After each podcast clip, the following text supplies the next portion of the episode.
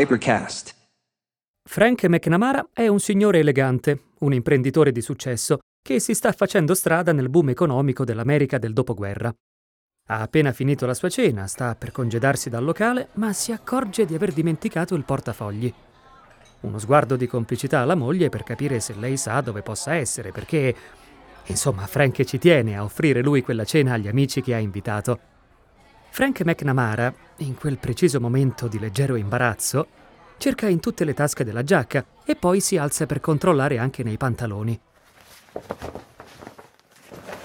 Proprio allora, quando chiede al maître di andargli a prendere il soprabito perché magari è lì che ha dimenticato il portafogli, sì, insomma, Frank McNamara non lo sa, ma quella sera del 1949 al Major's Cabin Grill di New York City sta per rivoluzionare il sistema mondiale dei pagamenti.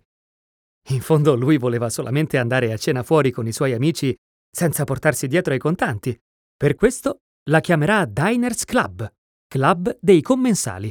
Wherever business takes you, Diners Club can help. E sarà la prima carta di credito della storia. Hypercast.